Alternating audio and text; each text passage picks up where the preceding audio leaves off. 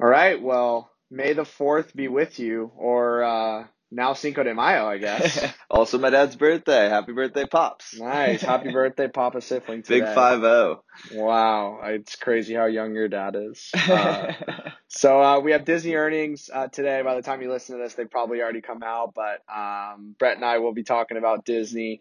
Um, we're, we're a day late on May the 4th, just with the little tech issues with our Instagram Live. And so um, today we're going to spend a little time just going into the history of Disney and, and what we're looking at with earnings coming up here, and we'll probably have a post post earnings review. But first and foremost, with everything, always need to mention disclosure. Um, you know, we're just talking about certain individual companies on this podcast. We always recommend you consult with an advisor. Don't take what we're saying today as advice. Um, we may or may not have positions in some of the companies that we own.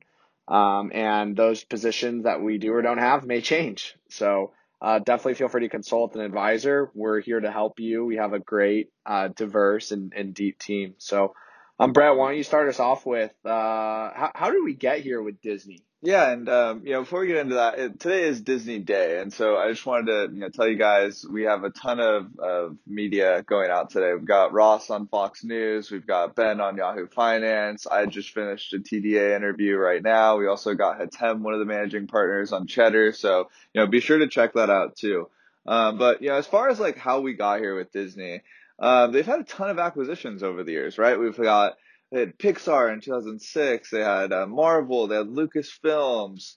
Um, they've got Maker Studio and BAMTech, which they used to, you know, create the DTC unit, which has really been carrying them. Uh, DTC is their Disney Plus and Hulu brands, and uh, even the big one, 21st Century Fox last year. So it's truly just become like a, a media giant, wouldn't you say, Ben?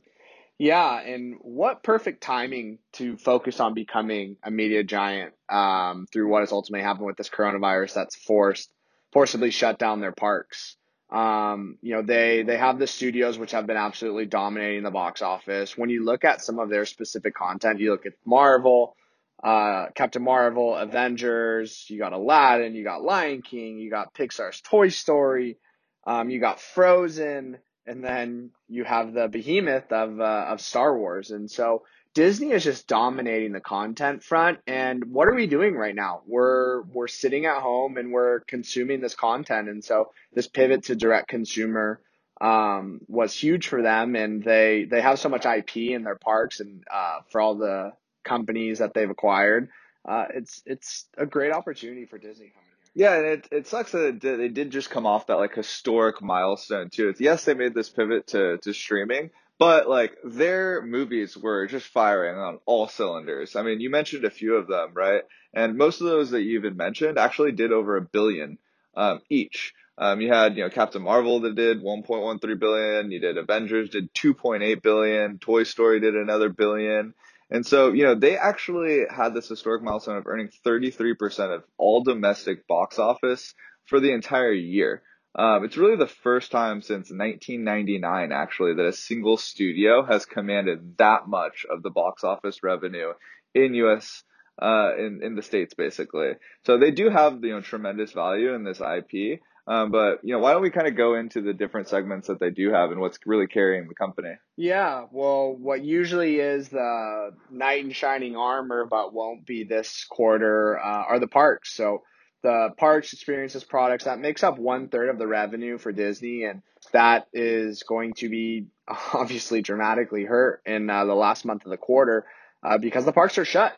Um, and, and historically, this has been Disney's cash cow. I mean, you got Brett and his girlfriend going to Disneyland, buying high margin, pointless items, and just repeatedly going. And so, you know, they single handedly, I, I, I think we're keeping, uh, keeping Disney parks open, but only, only kidding on Brett. But, um, you know, that's, that's been a huge problem. And, and the reopening of these parks is, is not going to be easy. Um, Shanghai is looking like it's going to open up quicker, but you know, Disney has the data, they have the information, and they have the ability to adapt and the right people in the right places. But um, inevitably, like large crowds is, is not going to be, uh, it's not going to be the thing for the next few months. And so, um, it's going to be a little bit of time before Disney parks open. Yeah, it's going to be interesting to like what will a soft opening look like, right? And I do think that there's a ton of pent up demand. Uh, you know, my friends they all want to go immediately right when it opens. Um, you know, like they are not scared of this virus necessarily to go to Disneyland at 50% capacity, let's say. That's the thing, right? So imagine if you know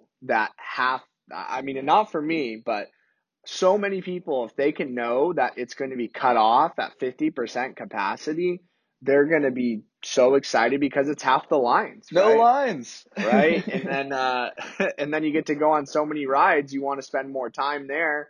And again, you end up spending more money. And so what that, the soft opening is going to be challenging, but if there's any company that is equipped to deal with it, it's going to be Disney. And look, the park is big right? Although there's a lot of people in the park and although there's a lot of people in lines, there's a lot of space to spread people out. And so we're confident Disney's uh, Disney's going to figure that side of the business out basically as soon as they're allowed. Um, and with that, Brett, why don't why don't we jump a little more into the studio and what we're what we're thinking, uh, kind of some changes here going on with the studio side of the business.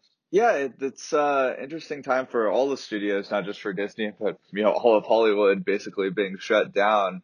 Um, but you know what we're seeing, and uh, what I'm seeing at least, is is really just a move towards streaming and releasing movies, possibly direct to that consumer over like video on demand, let's say. So uh, I know we've been talking a lot about this like Trolls World Tour movie that came out. Uh, the Universal did, and, you know, they did over a hundred million dollars in the first three weeks just going direct to the consumer in a global pandemic, just renting it out for 20 bucks and, a month. And just to get perspective, so this is the Trolls World Tour. The original Trolls movie came out in 2016. In the entire year, it only did 116 million in the box office, right? So we're already we're already there probably in in a month's time. Um, and the theaters aren't going to like this. Exactly, right? So we've already seen this because uh, basically, AMC's come out and talked about banning NBC Universal movies, but is there a chance they could do this to Disney? I don't think so. Honestly, no like Disney is the king of content. Like if they wouldn't have any movies to show, what would they show? Yeah, exactly. With seeing how Disney has dominated the box office, and so we're looking at some form of a hybrid model that look, this could end up being very good for Disney because they spend a lot of money on these movies, and if it's going to the theater, they have to pay the theater a lot of money, right? And so Disney, if they go direct to consumer, like they're going to keep more revenue, kind of like the video game companies, right? Why why be a video why sell your video game companies in Best Buy when you lose half the profit when you can just download it directly onto your Xbox or your, yeah. Know, your that's a that's actually a great example and like that's the new normal which has only happened over the past couple of years too. You know more of a pop the disc in guy myself but you know now everything is downloaded. You can't even basically buy them and it's not worth it to go to the store. Yeah totally. I wonder if my two year old nephew will even know what a disc is Probably not. I mean, it's it's that's so crazy to think about, but but yeah, that's I mean that that direct to consumer model for them uh, is is going to be good, and and shifting more into the direct to consumer model. Um, Brett, why don't you start? Why don't you outline some of the highlights we've seen um, with Disney and, and Hulu and ABC? Yeah, and, and well, they also have all these media networks, right? Um, but that's also kind of challenging right now because you know they they also have ESPN and and A, A, ABC which would tend to be playing uh, NBA playoffs right now too. So they're missing out on that advertising revenue. You got uh, NFL that you know they're going to try to figure out a way to play, maybe without fans. But like, how exciting is that? We need to make sure the the NFL season happens this year. Um, I, it needs to happen. This is I've never been so excited for the NFL season until this year. Ben, as you can tell, is a Bucs fan, and he's really excited about Tom Brady and Gronk. But I don't think it's going to happen in classic Bucs fashion. yeah, of course this is this is the year. But but look with with ESPN. Uh, football likely will come back on. I, I, I think it's hard to imagine come football season we don't have it. Maybe it's without fans, but going to a football game, um, I actually went to uh, the Buccaneers' worst loss in franchise history against the 49ers a few years ago. That was the worst. That was the game that I went to, which Fun was game. yeah, just ideal. But look, going to a football game, the seats are hard. There's so many players on the field, so many people on the field. It's hard to see what's going on. So, um, sport, getting football figured out. People love to watch that, watch that on TV, and um, great timing for this Michael Jordan documentary, right? So that's on ESPN, and I mean, that has insane ratings. That is what everyone is talking about right now. Everyone is desperate for sports, and it's a great story. And I don't know about you, Brett, but you know, Michael Jordan is a little before our time, and yeah, more of the Kobe story for us. Yeah, totally. And it's it's just it's crazy. It was a whole different game back then. Um, just like watching how much how much more physical the game was and all of that. I mean, it's Michael Jordan would just be dominating in, in this day and age with how the game is played. It's right also now. interesting that, you know, they released that type of content and we've all of a sudden seen, you know, the partners at our firm, um, that are, you know, Gen X mostly, um, are all excited about it now. And they, um, you know, that's really what's gotten a hold of them. And so now Disney Plus has, you know, if you have kids, you're, you're certainly going to have Disney Plus because you're not canceling that. Um, but you know, now the adults also want ESPN too. So they've really captured like a wide age demographic.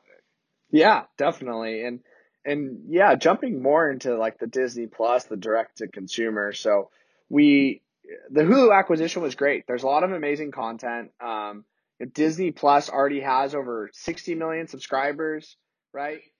I think it's 50 million for now, but I'm sure that they're going to up guidance. They haven't um, already on their this earnings report that's about to come out. Yeah, so that was that was early April when we got those numbers. So it's hard for me to imagine um, that that I mean that could be 100 million by the end of the year. Yeah, and they were projecting only 90 million in the first five years, and we're not even finished with the first Not year, even right? finished with the first yeah. year, yeah. It's just amazing that the growth that it's had. And yes, it only accounts for 12% of the revenue right now. But if we project that out, um, like, you know, what were you saying earlier? It was like, what if it was 10 bucks a month, let's say? How many subscribers would they Yeah, have? yeah. I mean, if we get 100 million subscribers at 10 bucks a month, it's it's lower right now. It's discounted, seven bucks. But I mean, you're you're talking about a billion dollars in revenue a month. Yeah, Right? Just cash flow, free cash flow. Yeah, and it's just it's high margin stuff. They already own so much of the content. They already have it. And and look, when you're when pe- more people are working at home, and that's not necessarily going away, and, and kids are hooked on the Disney content, and so I just it's hard it's hard for us to imagine that even once this stay at home order is lifted and, and you know people go back to work, it's it's hard to imagine that that little monthly payment that you're paying towards Disney Plus, um, you're gonna get rid of it. Yeah, I mean, because they always say like, oh, well, you know, there's only so many streaming content you can subscribe to. Um, well, you know, we were looking at some surveys of this, and you know, one survey specifically, uh, Business Insider had about 85% of the people who responded, and this was done in in late March actually.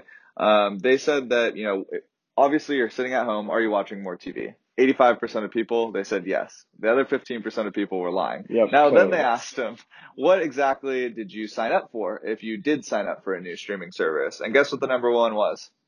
Disney Plus. Disney Plus. And it was, uh, followed by none other than Yeah, Hulu. Hulu, right? So I was kind of surpri- surprised. I would have guessed that Netflix would have been up there, but kind of thinking about it again, a lot of Netflix uh, growth is coming from the international markets, and this was just a domestic survey. So it could be skewed a little bit that way, but it was amazing to see that that was the number one service that people are signing up for. Yeah, totally. And and that's that's another interesting story. So I, I don't know the numbers offhand, but I think Netflix has about 150 million total subscribers. so Netflix trades at the same valuation of Disney right now. So it's pretty nuts thinking that okay, Disney could be at 100 million subscribers soon. Um, they have the parks, they have the studios, they have all that, and it's pretty nuts just looking at people think Netflix is worth more.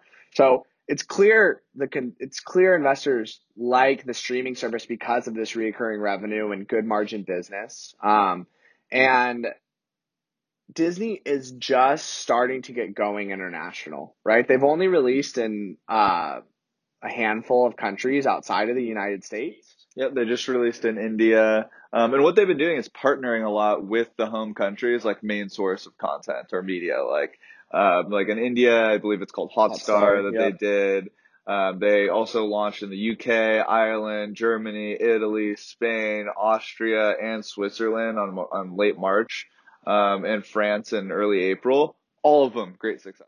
Totally. And so once they go in all the uh, all these under other countries, uh, they'll be very successful. So, kind of looking at the quarter that we're about to about to see here, earnings are going to be released in, in just a bit. Um, the hit to revenue is very real. Uh, you you can't get away from that. Um, that's why the stock hasn't done well this year. Um, parks have been hurt Um, you have to sell yourself not on the three month story, not on the six month story, but on the multi year story, which that's how we think about when we're thinking about investing in companies like Disney. Um, you have an iconic brand. They're sitting in a strong cash position. They just raised six billion and you just, you have the king of content. And right now, content is so important and people are wanting to consume more and more content.